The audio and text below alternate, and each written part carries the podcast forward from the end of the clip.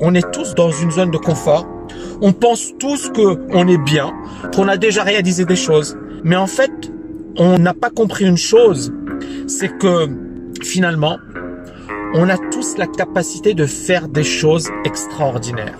Et ce qui est intéressant, c'est que le mindset, c'est la dimension la plus importante. Le mindset, c'est la dimension qui est finalement déterminante, qui explique le succès ou l'échec de beaucoup de personnes. Et c'est ce mindset, effectivement, qui m'a permis aujourd'hui de vivre la vie de mes rêves, de me réaliser financièrement, de vivre dans des conditions incroyables.